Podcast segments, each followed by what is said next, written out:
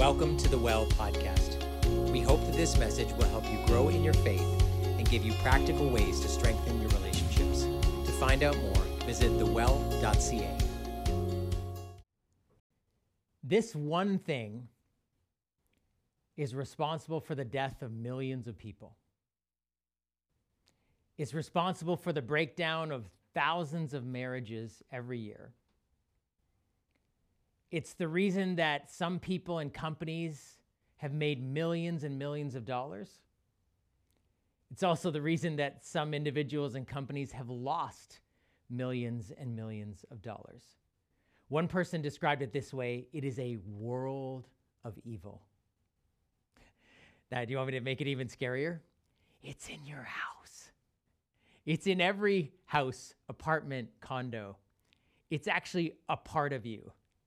It is the tongue, our words. In a sense, every one of us is born with it.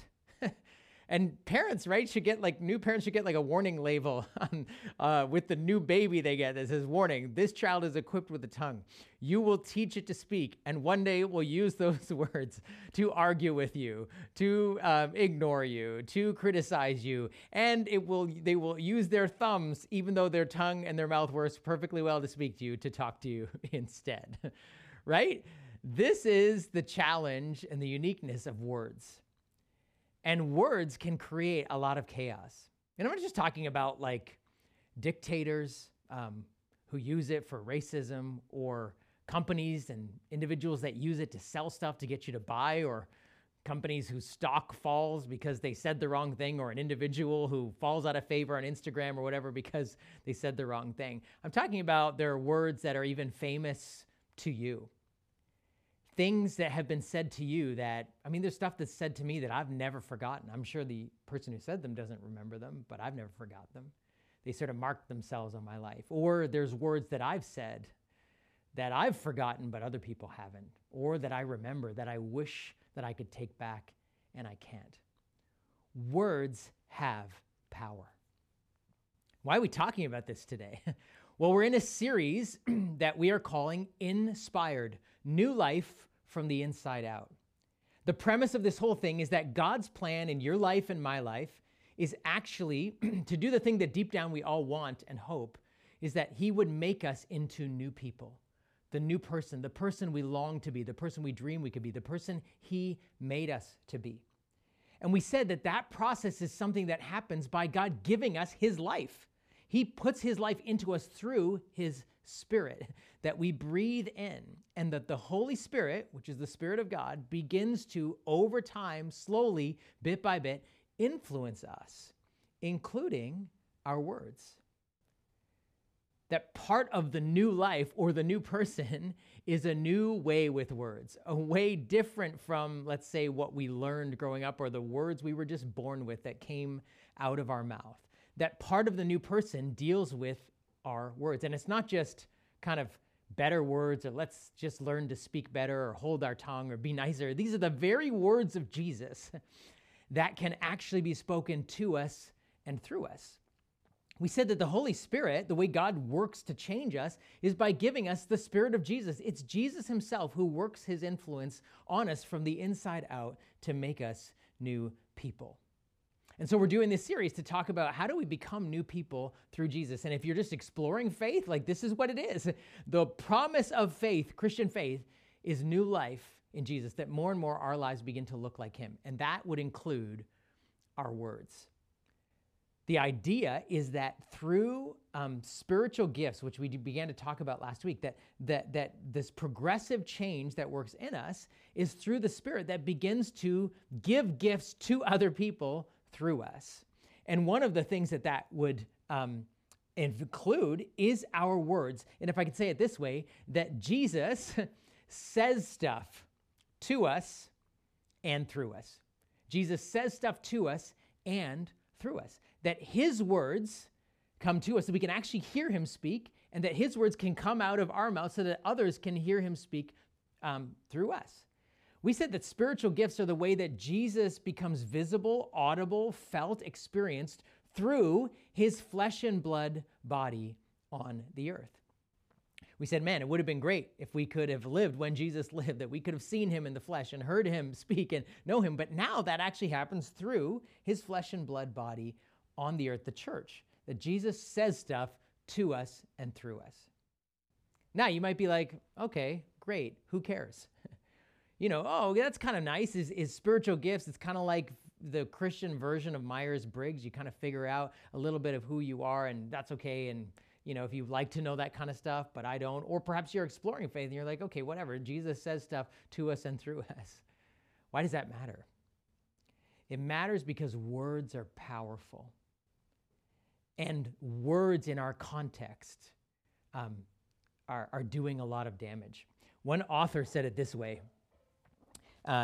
This is a book, one of the letters written to an early church. He says this, "Consider what a great forest is set on fire by a small spark. The tongue also is a fire, a world of evil among the parts of the body. It corrupts the whole body, sets the whole course of one's life on fire, and is itself set on fire by hell." I mean, that sounds crazy, but what he's describing is that the tongue is this small thing that can start a raging fire that sets everything on fire. And man, in recent weeks, we've been seeing the impact in our country of wildfires.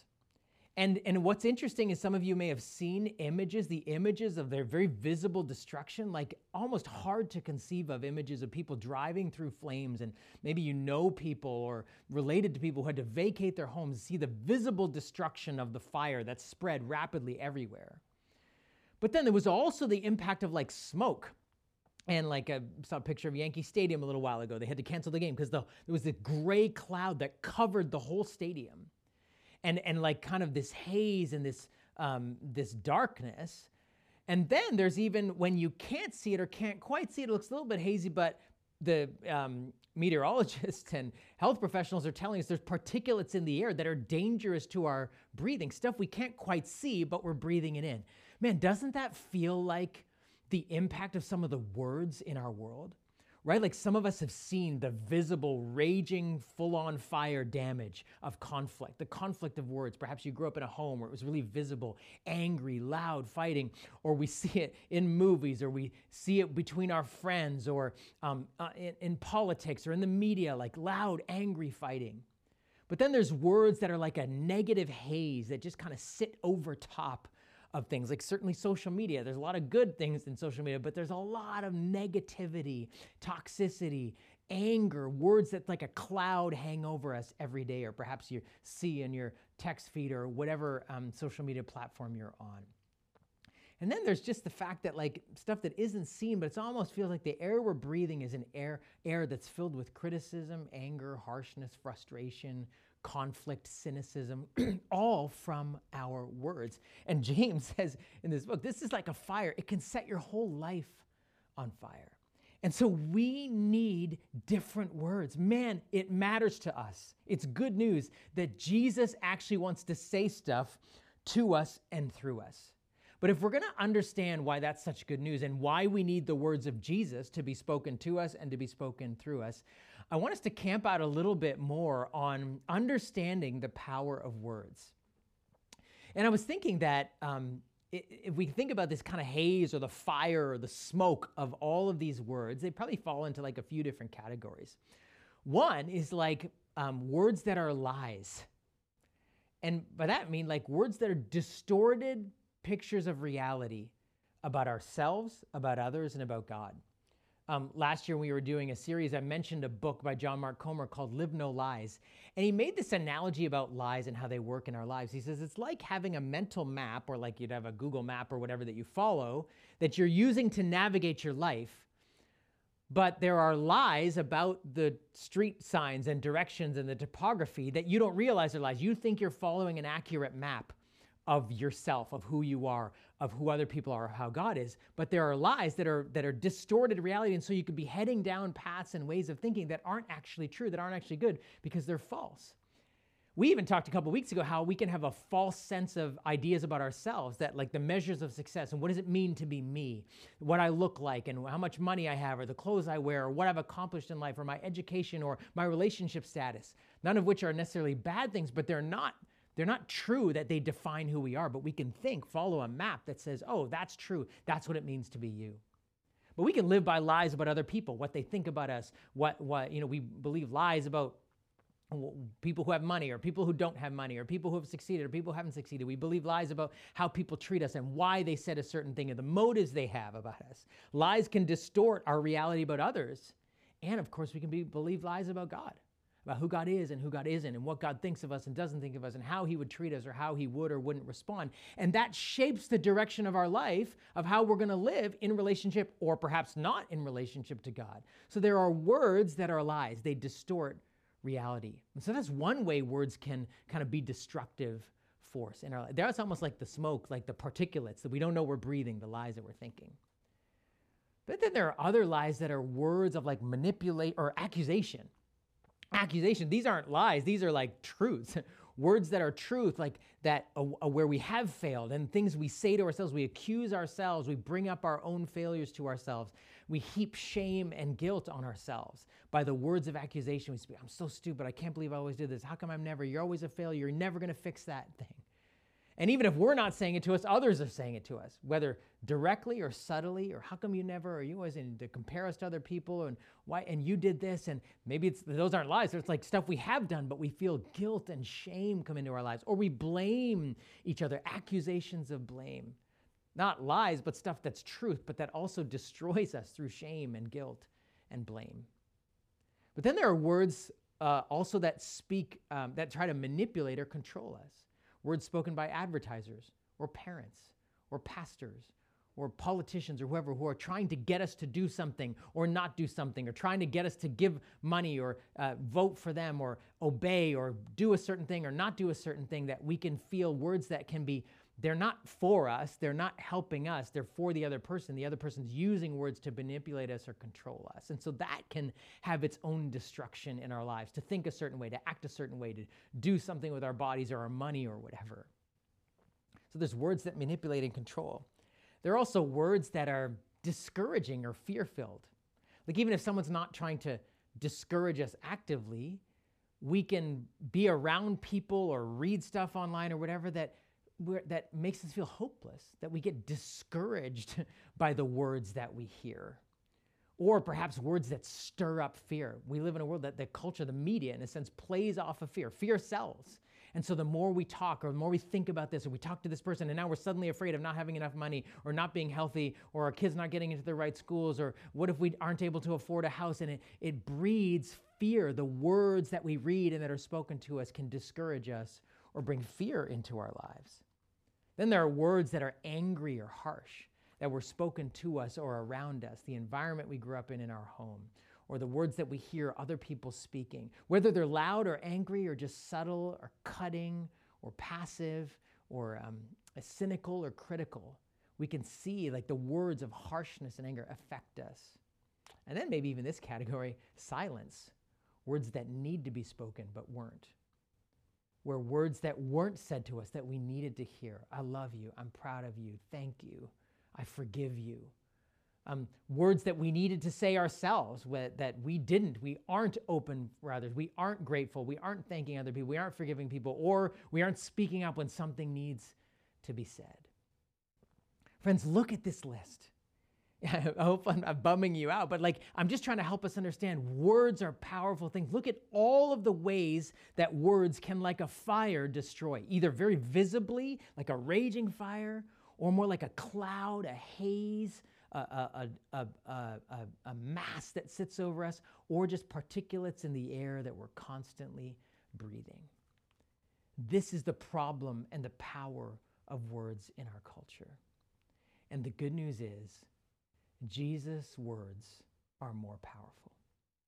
Jesus' words to us and Jesus' words through us are more powerful than lies, than accusations, than manipulation or control, than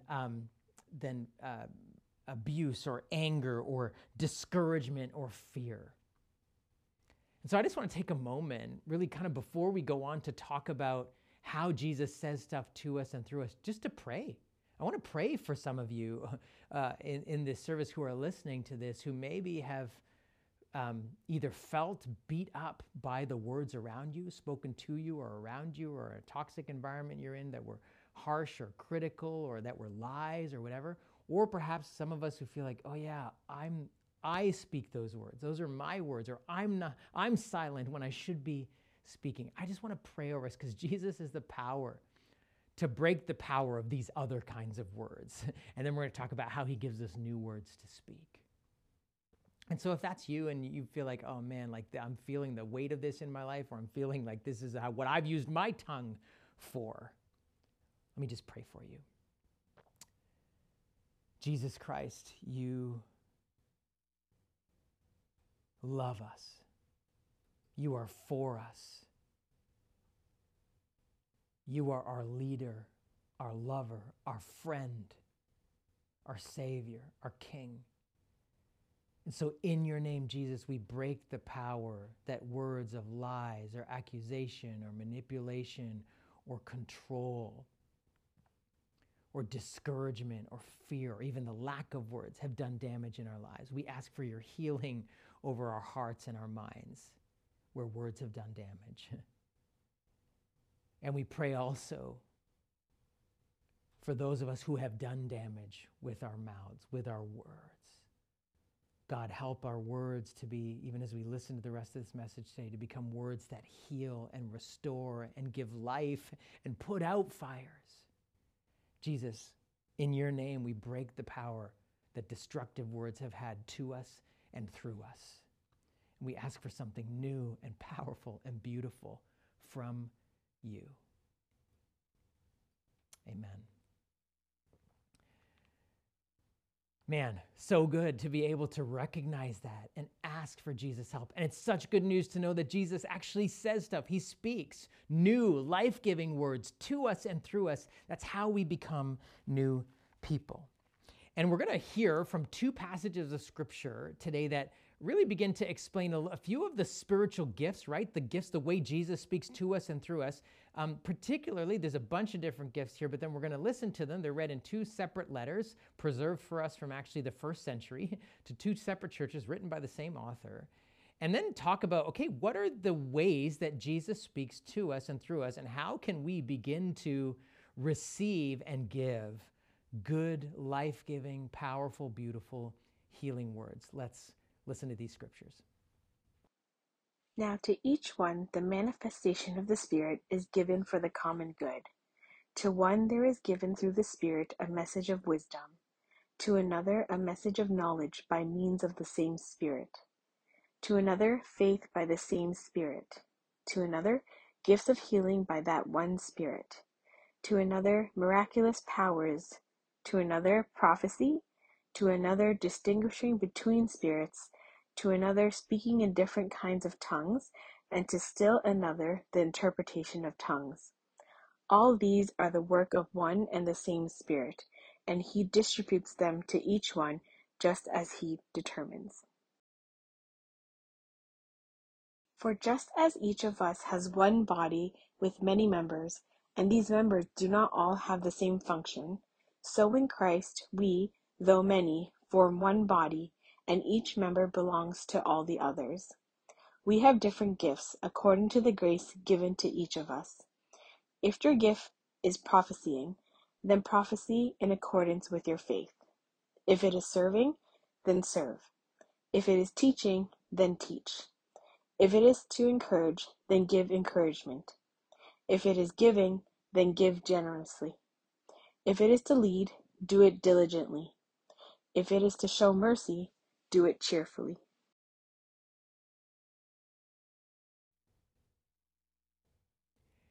I wonder if you noticed in both of these passages, it describes the church as the body of Jesus.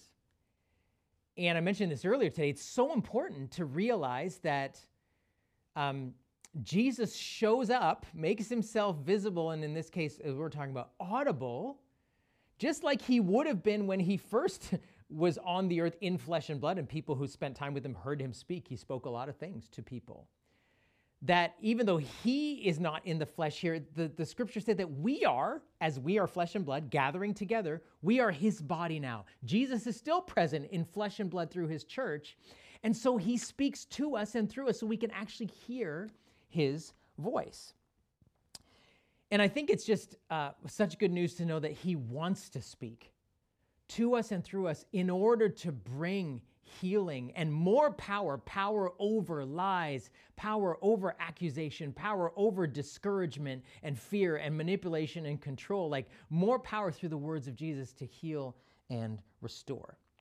And it's really just a recognition that some of these spiritual gifts, like these are a gift, the way Jesus shows up to other people through your life, through my life, that these are, some of these are gifts of words that Jesus says stuff to us and through us. And I want to zero in on some of the gifts of words that are here. And this is not an exhaustive list. I think we need to read these lists as the Apostle Paul, the author of them, trying to help people understand just how diverse the body of Christ is. That's why he says all these different parts, right? It's one body, it's Jesus present, but all the different parts. And he's listing a bunch of different ways. Here's all the different ways, or not the all of them, but many different ways that Jesus shows up. So let's talk about some of them that are words. Most of those are from the two passages we read. One of them I borrowed from another passage of scripture, which we didn't have time to read. But I want to go through a short description of each of these spiritual gifts or the gifts of words, the way Jesus says stuff to you and through you. And then we'll talk about like, what does that look like in our lives? How does that happen? One of the words that's mentioned here is the gift or the words of encouragement. And this is using words, prayer, or scripture so that others are strengthened and inspired as they follow Jesus. Using words, prayers, and scripture so that others are strengthened and inspired as they follow Jesus. Someone with the gift, the spiritual gift of encouragement, when they speak or when Jesus speaks through them, we feel lifted up. We feel like, oh, I can get out of bed today. I can stay in this difficult thing. I can persevere. I feel stronger in what I'm facing ahead of me. I feel more committed to following Jesus and staying with him and doing the hard things because of words of encouragement. Another one is words of intercession, the gift of intercession. This is praying with and for people such that they experience the loving presence, power, and provision of God in their lives. People with the gift of intercession, it's not like they're praying fancy words. It's just that when they pray with people and for people, people feel like Jesus is praying for them. People feel like Jesus is speaking words to them. They feel his presence when someone with the gift of intercession is praying. It's like Jesus is in the room. Suddenly through prayer, they may be talking, but as soon as they start to pray, oh my gosh, Jesus is here. Or there's provision, there's like answers to prayer. People with the gift of intercession are often able, like they pray and stuff happens. I mean, these are people you want to know, right? That's a gift to someone when you pray with them, when you have the gift of intercession. That's a gift of words. Another one is the gift of wisdom. This is about, wisdom isn't about information. Wisdom is about speaking truth, like something that resonates. Remember we talked about lies, how we can live by lies. Wisdom corrects lies. It speaks truth, or the application of something we read in scripture into a given situation, which brings clarity to Jesus' voice and affirms his will. When someone with the gift of wisdom speaks, it's like, oh my gosh, I understand now, or I was trying to make this decision and things felt cloudy and now I feel like I can. Like when someone with the gift of wisdom speaks, it clears away the fog. And we feel like we can actually hear Jesus speak. And it's a timely thing. It comes right into the situation. Oh, I needed to know that right now. Oh, I had this decision to make. Or, oh, I was struggling with this. That was wise. That gave me good counsel for my marriage. That gave me good counsel for my finances or what I should do at school this year. That's the gift of wisdom. Another words gift is the gift of faith. Someone with the gift of faith, when they speak to us or spend time with us or pray with us, there's a supernatural confidence that comes from them that God intends to do something and that we can trust him for it until it comes about. Someone with the gift of faith, when you leave spending time with them, you may not realize this, but you feel like you have a greater confidence in God. Your own faith, right? They're lending faith to you. The fire of your faith burns a little brighter, a little stronger. Like, oh, yes, you're right. I can trust God. I can persevere in this. Like, it's kind of encouragement, but there's a supernatural trust in God that builds up within you when you spend time with someone with the gift of faith. Then there's the gift of teaching. Teaching is not like, oh, I know how to teach, or I went and, you know, did teacher's college. There are people who are very effective teaching, but this is a specific kind of words that when it is the ability to explain scripture to people, or the things of God, let's say, things about God, to people in a way that helps them, listen, know, love, and follow Jesus more. This isn't about, hey, I have a PhD in New Testament, so I can explain, you know, what the context of this, all that's helpful. But that doesn't necessarily mean there are all kinds of people who have PhDs in New Testament. They don't believe any of it's true. That's not what teaching is, the gift of teaching. It's like, I understand and know Jesus more, and I want to follow him more. It's a teaching that inspires faith and following. Then there are words of knowledge. This one's kind of unique. Some of the ones I've talked about, you're like, oh, okay, I understand. Now we're going to get into something you're like, what? Like supernatural stuff. Yes, we're talking about the Holy Spirit, about heaven touching earth in some way. Words of knowledge. That's the supernatural capacity to understand or perceive something that otherwise could not be known. And when that happens, when someone with a word of knowledge speaks, the person who hears it or the people who hear it go, oh my gosh, Jesus is here. Jesus knew that about me. I've had times where I've gone up for prayer and I don't know the person. They don't know me. I've never been in the church before, the place before. And I don't even tell them what I'm there for. And they begin to pray or speak specifically to a situation that is what I'm dealing with right then. And I'm like, there's no way they could know this. I didn't say this. I didn't have this on my face. I've never been here. They don't know me. I don't know them. That's a word of knowledge. And what I know then in that moment is Jesus knows what's going on. Jesus sees my situation. Jesus is speaking, like he notices me. He knows what's going on. Even if nobody else does, a word of knowledge, it can bring us to a conviction of like, oh my gosh, God is real, or he's here and he sees me. Then there's a word of prophecy. Prophecy, just like this isn't about telling the future. This is about a timely word to a community or a person from Jesus to maybe encourage or correct or redirect or inspire his people. A prophetic word is like a word that's in the now. All of a sudden, eyes are opened, understanding, we're inspired, we're corrected, we're redirected. We know Jesus is here. A prophetic word brings the words of God into the present situation in a kind of immediate, tangible, powerful way, whether to an individual or a community.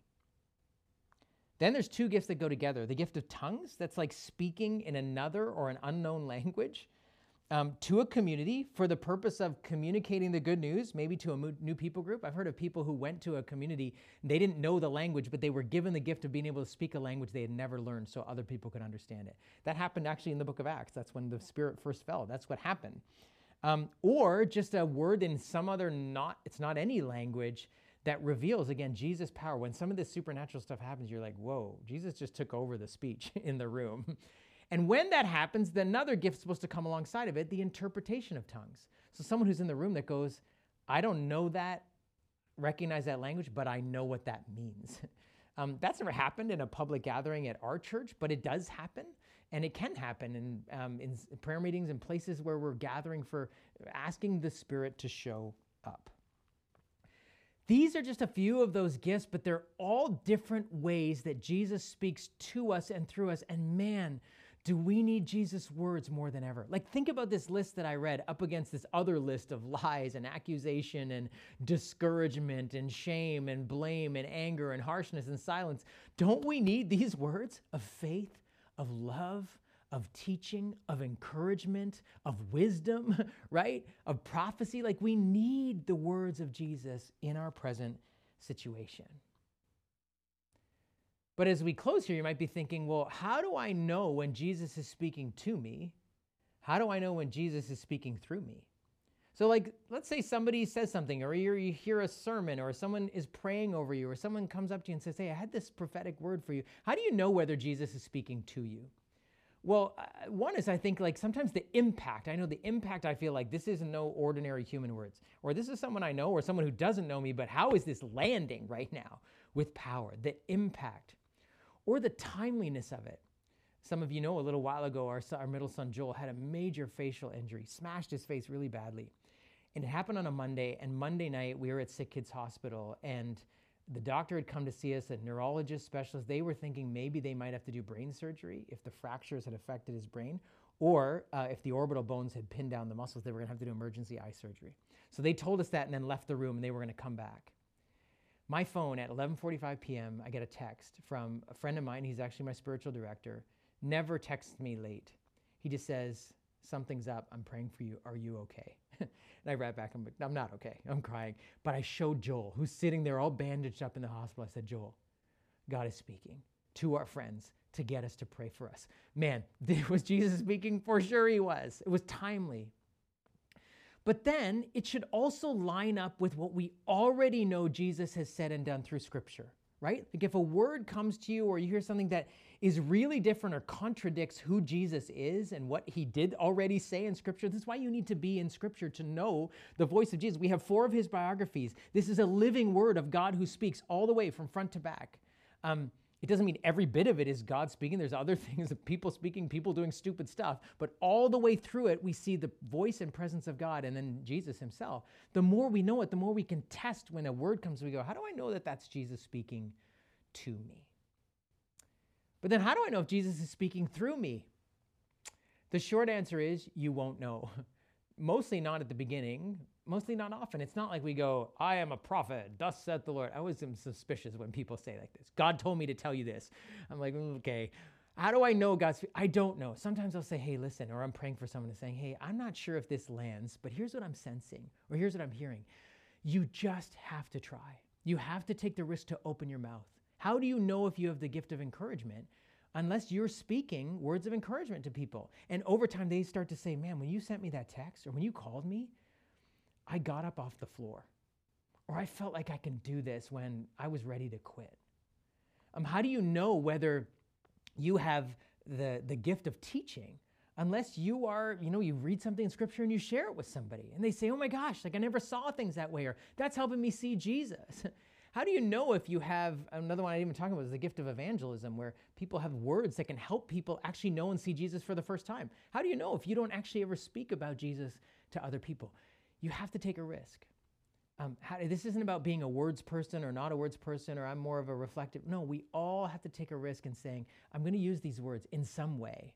And as we feed back to each other in the church, the impact we're having, God spoke through you. Then I'm like, oh, maybe is God speaking? God is speaking through me. And so here's what I would say, just as a next step. You got to say something. Say something. And first, tell someone that Jesus spoke through them. That's one of the first things we can do in the church is when we have felt God speaking to us through another person, tell that person. When you prayed for me, when you encouraged me, when you sent me that scripture, when that word that came in service or whatever, I heard you saying that to someone else, that was for me. We need to say something of how to someone else that Jesus spoke through them. And say something to give Jesus a chance to speak through you. A prompting. I should text that person. I should call that person. I should get up and say this. I should offer this. Like, offer our words to take a risk that Jesus can speak through them. Today we didn't just want to talk about this. We want you to experience it. We want you to experience Jesus speaking to you through other people.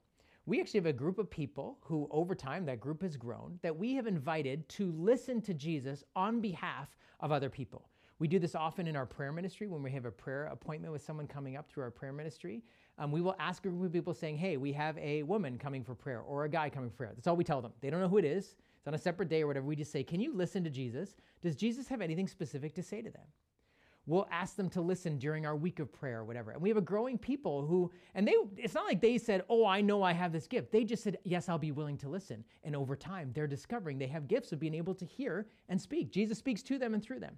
So we asked a group of them to listen ahead of this Sunday for any specific words that Jesus wants to say to his whole church collectively, or perhaps to individuals that are here today, even if this is the first day you've ever been here.